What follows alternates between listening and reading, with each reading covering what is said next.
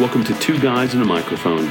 Two not so middle aged guys sitting around talking about God, theology, pop culture, and some things that we think you might find interesting that we have discussed over the last 30 years. We hope you enjoy the discussion. Here's the show. This is take two of a pretty good conversation we had the other day. But uh, so, or the other day, this morning. Um, no, but uh, so we're we're gonna. Um, so in this episode, what we're hoping to do is discuss um, uh, discuss deconstruction um, and what it means and how it's being used, and, and, and we're actually going to use it also to set up a few other things that uh, that'll come down the line that I think will be fun for everybody. Um, this is our second episode, um, so uh, two guys and a microphone. Uh, two not so middle aged guys, right? Uh, trying to uh, understand. I'm, I'm Stu Scheckler. This is Dale Kesterson. Hello there. There it is. Yeah. And uh, we uh, we have been talking deconstruction and things of that nature for, for years, actually. Um, and and so we want to dive in. One of the things I want to do first, though, is I want to I want to uh, define deconstruction, which is really odd. Um, as we've said before, uh, defining deconstruction seems to defy deconstruction. Um, A little bit. Yeah. because deconstruction is a um, um, is a linguistic term, you know, epistemology, all that stuff, um, and it was originally um, used by uh, linguists, uh, specifically a linguistic philosopher named Jacques Derrida. Um, he was working off of a guy named uh, Rene de Saussure, um, but it was also used in uh, used a little bit by um, uh, a fellow named uh, Michel Foucault, um, who actually didn't like the term deconstruction, but actually was using history to really kind of do the same movement. Um, but it's mainly a linguistic term. Um, and so the the actual use of it um, talks in terms of uh, uh, signs and signified. So what I think I mean and what I say I mean and what you hear I mean. Right. So in other words, I can say uh, the thing that I'm holding in my hand is a cup, um, but we understand that because you um, and I use the same word cup in English. Yeah. Right. We have the same understanding of what the word means. Therefore, we can be pretty confident that when we use the word, the other person's going to interpret it the way we intend it. Right. Okay. And so deconstruction then is a questioning of that. Because in France, I may use a different word, in Spain, I'll use a different word, in China, I would use a different word, but mean the same object, right? Because they don't share the same English vernacular we do. And so what deconstruction actually does is it takes um, it takes uh, takes that idea and says, well, why are why have things been favored over the other? Like why has uh, the word cup been favored around the world as opposed to the Spanish word for cup, which I don't know what is off the top of my head. Um, but you know what I'm saying. Why, why has that that happened? And that sounds all good, right? I mean, you you get it. Like if I want a cup and I'm in France and I say, "Hey, I need a cup," and I just raise my voice, that doesn't mean I'm getting a cup. I'm just I'm gonna have to use my hands to drink my coffee if I don't know the French word for it, right? Um, but uh, so so we do have to have those shared ideas, but we also have to acknowledge the fact that not everybody has the same shared ideas we do. You know, if we if we're not fluent in one language or the other, right? Um, but the problem is, over time, we've said there's one thing that means uh, the same thing for everyone always. Okay, uh, Derrida used the term transcendental signified. Like there is one idea that always encompasses all things for all time, and um, and he took he took um, uh, he took that apart and said, I'm not sure that that actually exists, right? Yeah. And and that's where the term deconstruction actually comes from. Yeah. Okay. Yeah. So he's applying it to linguistics, but uh of course, you know, it, it spreads out into a lot of other concepts and really kind of uh, precursor to kind of postmodernism and Right. the, you know, the whole relativism and um, absence of absolute truth and things like that. Because can we really can we really trust uh, that what someone else is saying is what I understand them to be saying, and can we ever really know what truth is if it's primarily conveyed in words, which can't be nailed to a wall. Right, and it, that's the funny thing because if, if I if I sit here and talk about things like cups or salt shakers or chairs, right, it, it, it actually makes a bit of sense, right? But then what if I applied the same concept to truth? Yeah. S- you know, Same concept to God. Uh-huh. Same concept to you know society. Uh-huh. You know, and all of a sudden we have these issues. Like for instance, um, um, black and white, right?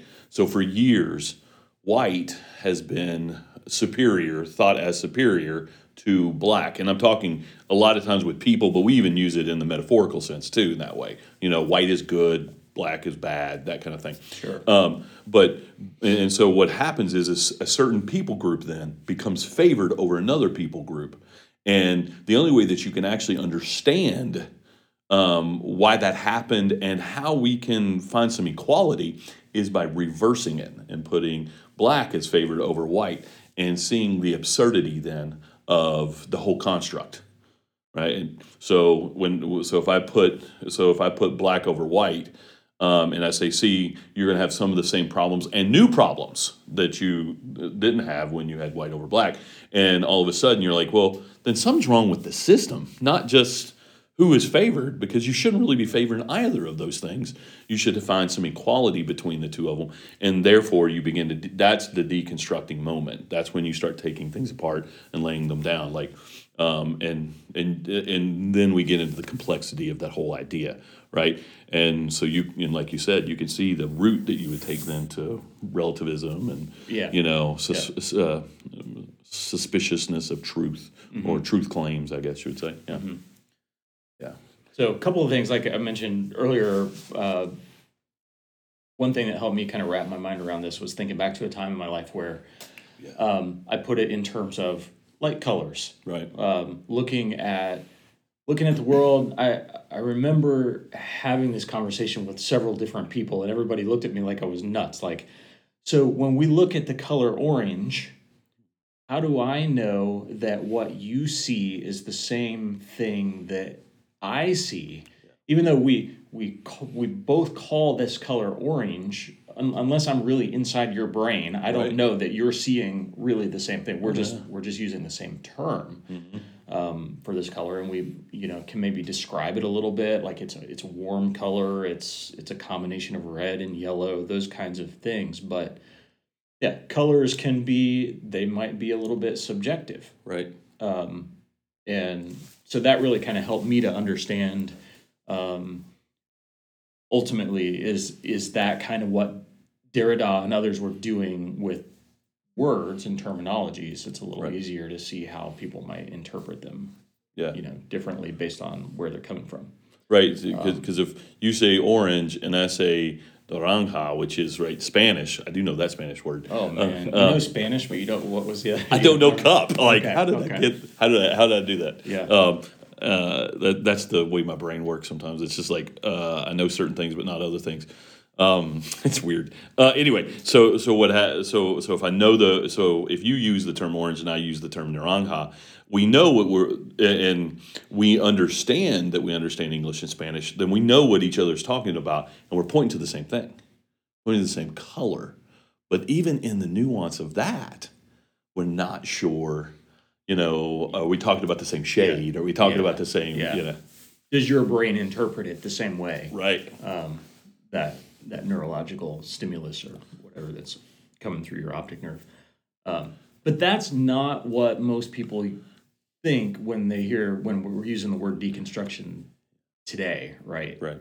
Right. Um, in that conversation, most people are using it in terms of some kind of like shedding away of their belief systems Mhm.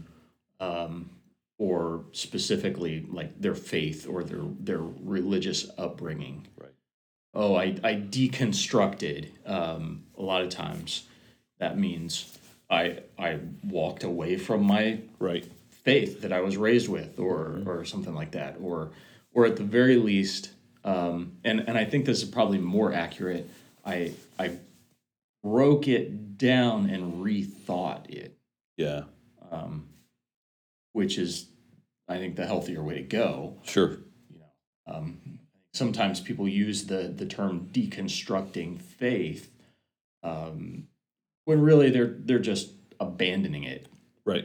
um, you know, and so that's kind of why through all these conversations we've had about this, we want to come back around and, and spend some time really just defining what deconstruction means. Right.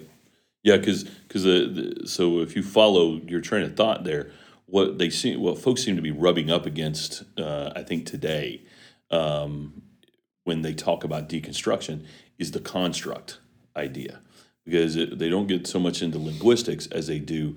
Well, those words or those things maybe point to a larger construct, like uh, um, how how does faith work? How does church work? Um, in in the context we're talking about. I mean, you could talk about all kinds of other things in, in that, and I think they they begin to rub up or like they're it's deconstruction adjacent. But like we've talked Yeah. about, you, you you can't just throw the baby out with the bathwater. You Uh-huh. might want to question how church works, but do you question who God is? You know, and how far do you go with that? Right. Yeah. Yeah. Unless you're using that term because you really just want to be free of the whole thing. There you go. Yeah, and and it's and it's uh, you're intentionally tying all those things together um, and finding parts of it that are intolerable to you, and therefore you're just ditching the whole thing. Right. But yeah. that's not healthy. Yeah.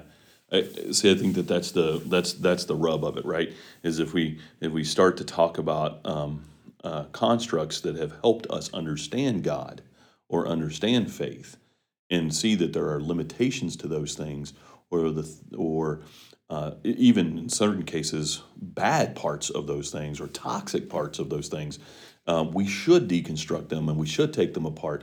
But understand, I think what I think this is what Swoboda was getting at in his book uh, After Doubt, right? That we don't we, we don't necessarily throw out um, throw out God or a pursuit after God in this.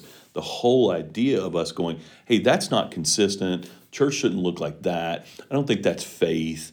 Um, is all because we're pursuing God instead of trying to reject God. And like I, I mean, here's Yeah. the thing: if you Yeah. don't, if you don't want to have faith, it's okay. There's, you know, God loves you. You know, I love you. I, it'll be fine. You, you know, I'll walk you through that. But don't try to deconstruct and say everything is bad because of because not everything is bad. There are bad features, and we need to take things apart sometimes to actually understand them. And that's what it means to doubt or deconstruct or have a, you know, have a well one guy actually said um, that's part of sanctification. You know that big theological term for, you know, uh, working out your faith. You know, um, Yeah. working out your salvation with fear and trembling, as Paul said. You know, it's it's that whole idea of of uh, oh, I, I I don't think I learned something new, or I understood a historical point differently, or I heard somebody else reinterpret that passage, and I really like the way they did it, and that helps me or gives me insight. You know, and it, it actually is a, a step of growth, but that also means I may have to reject some things. You know, and that feels like deconstruction as well. And there's nothing wrong with that. Yeah, I think you know some there, there's a there's a small stream theologically of of people from a from a certain background that you know view that sanctification that process like Right. it's not a process it's an instantaneous like an, an act of grace something that kind of god just zaps you with once and for all and you're there but i think most people understand it as a lifelong process where you're growing um, I think some people maybe tend to think of it primarily in terms of your behaviors are getting more and more holy Right. or pure. Um, but it's but it's also a constant refining of your understanding of God, of God's will for your life, um, your belief systems, Yeah. you know those kinds of things. And so when it comes down to that, um, yeah, sanctification is a good um, maybe substitute word to use Yeah. instead of deconstruction.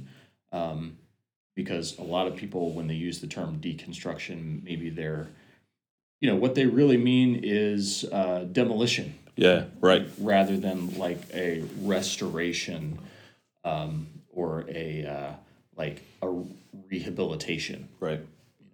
Yeah.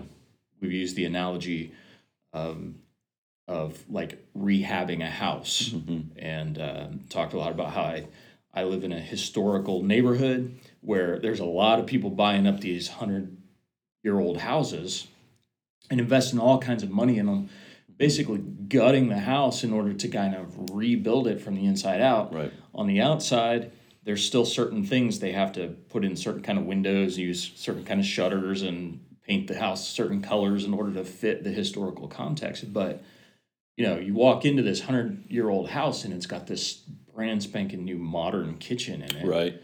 in order to make it function in the 21st century well, right? Um, they didn't just walk in and set off a bomb and destroy the whole house. They Yeah. they came in and reworked the things that needed to be worked and saved the parts that were still good. Right. Um, and uh, you know, you got something new and functional and and still bringing life you know, to the neighborhood. Right. So, yeah, I think that's a better way to look at it. Right. Well, and if we can, if we can do, we can actually practice our faith like that, mm-hmm. because I mean, I mean, I guess there's that old analogy or whatever illustration of how we, uh, you know, present the gospel or how we share the gospel. It's it's it's it's it's an old story in a new package. kind the four spiritual laws, is that what you're talking about? Right. Yeah. Right. exactly. Right. Or no, I'm actually talking about the bridge illustration. No. I'm, yeah. Yeah. But you, you know what I'm getting at? It's like it's like the it, it, it's it's this idea that we we when we interpret scripture and when we hear what Jesus is saying or when we hear what you know um, one one of the other writers of the uh, New Testament, Old Testament are saying, and and we we begin to re-look at our lives and go well that can be applied in a different way in the 21st century than it was say in the 18th century or the 19th century or the 20th century even. You know we, we're not dealing with the same problems. We're not dealing with the same um, group groups of people.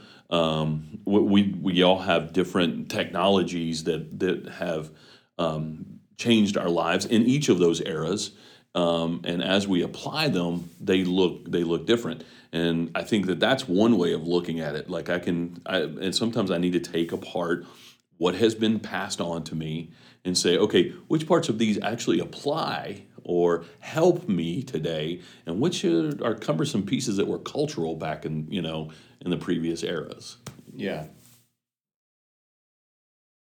Yeah, I mean, we, we can we can get accused of, of liberalism Right. there for sure. You know, I mean, I, I was just like this echo in my head of uh, God is the same yesterday, today, and forever. You know, and, and Yeah. unchanging. And it's like, yeah, God's unchanging, but you know, the way the commands of Jesus apply in our society now um, are they are going to look different than Yeah. they did uh, at times in the past. Yeah, Yeah. my grandfather was not dealing with uh, the internet and all that it brings Right. you know, when he was trying to work out his salvation, you know, in the early 20th century, Yeah. right? But uh, but he was dealing with cars, and he was dealing with, you know, which weren't being dealt with in the 1800s, and wh- which weren't being dealt with, you know, b- beyond that. And that's, I think, that's part of this idea that I have to rework my faith for a for for a modern era. Um, in order to apply it properly, you know, how do I deal with social media and live out my faith, you know, and to really understand that, sometimes I need to take apart what it means to live out my faith in the 21st, you know, 21st century in order to begin to apply it, um, which is part of this. I don't think it's all of it, but I think it's part of it, right? Yeah, and and I think the thing to remember is, you know, what ultimately is at the center of you know when we talk about when we talk about religion, you know, when we talk about Christianity, um, you know, ultimately Jesus is what's at the very center of it. Right.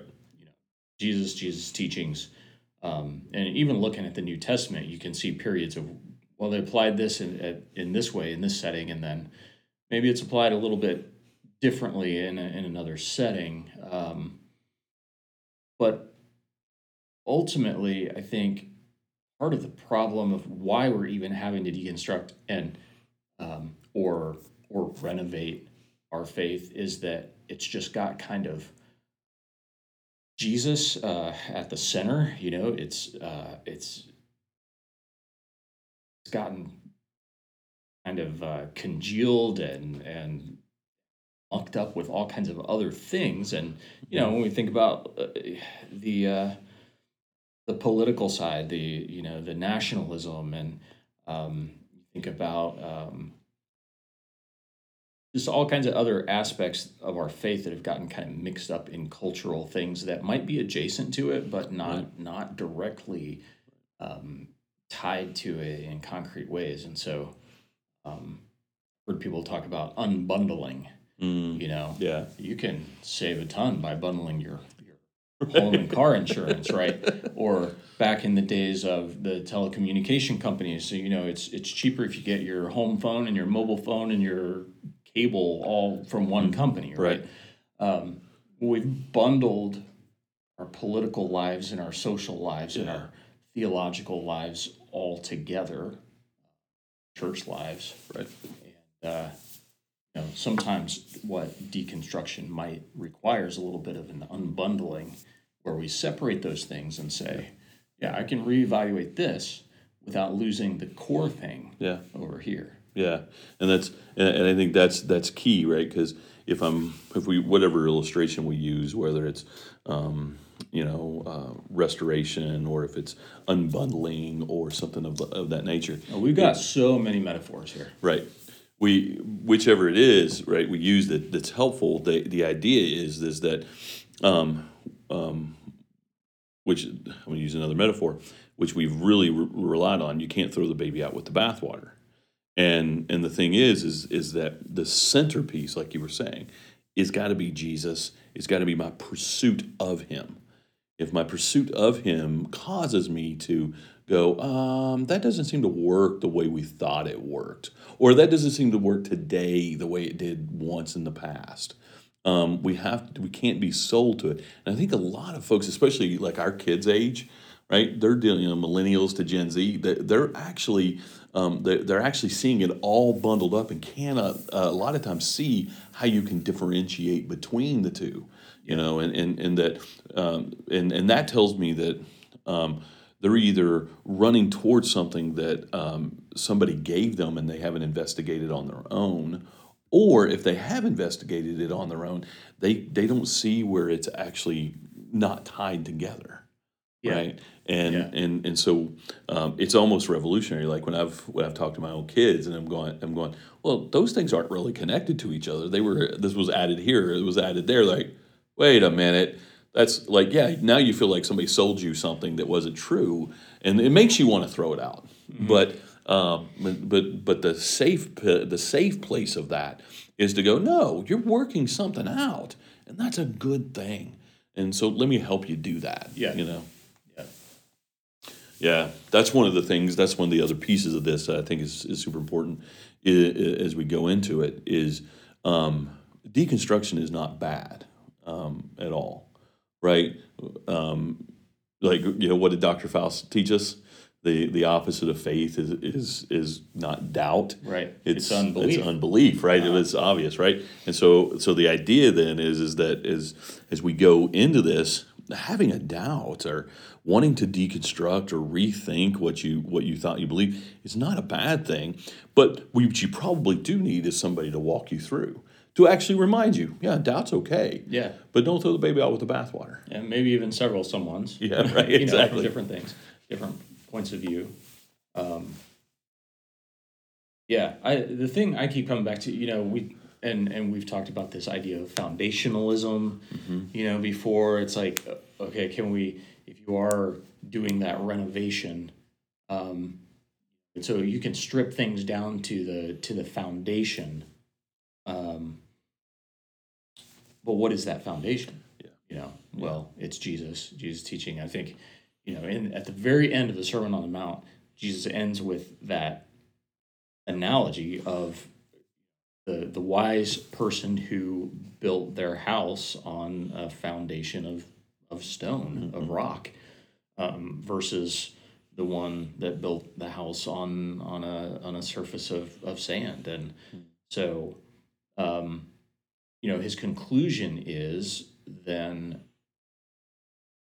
you know the, the person is blessed the who who builds their house on teaching. Yeah. And and I think you know specifically that's applying to you know the things um, most precisely to to the things that he taught in that the preceding chapters there, Matthew five, six, and seven in the Sermon on the Mount, and um, it behooves us to kind of keep him and those teachings central. Right. And then, yeah, let's kind of constantly be reworking what's going on around it and testing it and trying it out. And it's okay to question. Yeah, and it's okay to make mistakes, right? I mean, it's okay to to, to fumble it and go, "Oh, wait a minute, I can re, I can redo that. I can give it a try." Yeah. that's the crazy part about the word, you know, sin. It's an archery term that means to miss the mark. And so when you're learning how to shoot archery, you know, shoot a bow and arrow, you you make a lot of mistakes, and you go get the, the arrows, and you change your stance and give it another shot. Yep. That's the great part of I think what we're doing is it's there's a grace orientation to it. Like you're you're working this out. Like it's okay. You don't have to have it figured out right away. Um, but you just but but keep working at it. Keep going after it. Um, the and and I and I don't want to, you know. The thing with deconstruction is is when I hear people say it, um, I get I get I get worried because um, it can easily be misconstrued as um, uh, I have to be relative or I have to, you know, um, uh, I, I have to become more accepting of other people because my faith has said that these other people are going to hell. And th- it worries me that people have this negative connotation of that. Um, when in reality, what Jesus is telling us is to love your neighbor, no matter who they are, no matter where they come from. And the fact that um, people are hearing uh, a different message from Jesus, um, or the church is portraying maybe a different message from Jesus, worries me because um, because we, that means at the very least our communication skills and our communication is not good you know and that people feel like they have to deconstruct something in order to find health Yeah. you know again Yeah. Well, and sometimes you'll hear, you know, people people will use that term. I'm I'm deconstructing, and really, like we said earlier, they're just they're just kind of maybe even looking for a reason to to abandon their faith. Other times, people use the term and they're genuinely kind of questioning things and wanting to break things down and and make their faith their own and and and then you hear other people who are maybe on the outside of it, and when they hear the word deconstruction, you know, their their assumption is that everybody who uses that word is in that first group. Those who are just just chucking everything. Because oh, they just they're just looking for an excuse to sin more. yeah You know? yeah And uh, so ultimately, and here's the ironic part when somebody uses the word deconstruction, it behooves us to stop and say, what do you mean by that? right Right. right Um, yeah because if you as you clarify you actually begin to understand what the person's going through yeah. right and so i mean we can sit here and talk theory and we can sit here and talk you know oh this is the um, uh, this is the definition of a word that doesn't like definitions you know that kind of thing Right. um, we can we can sit here and do that all day but in reality um, this actually doesn't make as much sense until you hear the story of, of, of somebody who went through it Yeah. right? Like, uh, like, how did it affect me? Why did I go through it? Why did I choose to do it? And and I I know when you and I both went through it at different times, we may have stumbled upon the term deconstruction. I know I did. Um, you Yeah. know, in, yeah. in my you story, were you were studying a little more in detail Right. some of these philosophers. And, Right. But the thing the thing is is I still in my original the original uh, development of that in my own story I didn't uh, even have the word deconstruction um, until um, a few years into it. And and and that's but see my story began with me being disgruntled and um, not knowing if, if what was happening in my life was actually Christianity or some weird version of it. You know, was I in a cult or something? You know, kind of thing. Uh-huh. And and so as I, but so but once you understand what I'm going through, then you begin to understand how the movement of what we're calling deconstruction actually works. Because otherwise, it's theoretical, and we have to talk about signs and signifieds and transcendental stuff, and like Yeah. nobody knows what you're Yeah. talking about, right? Yeah. So, What do you mean that's not orange? yeah, right, right, exactly.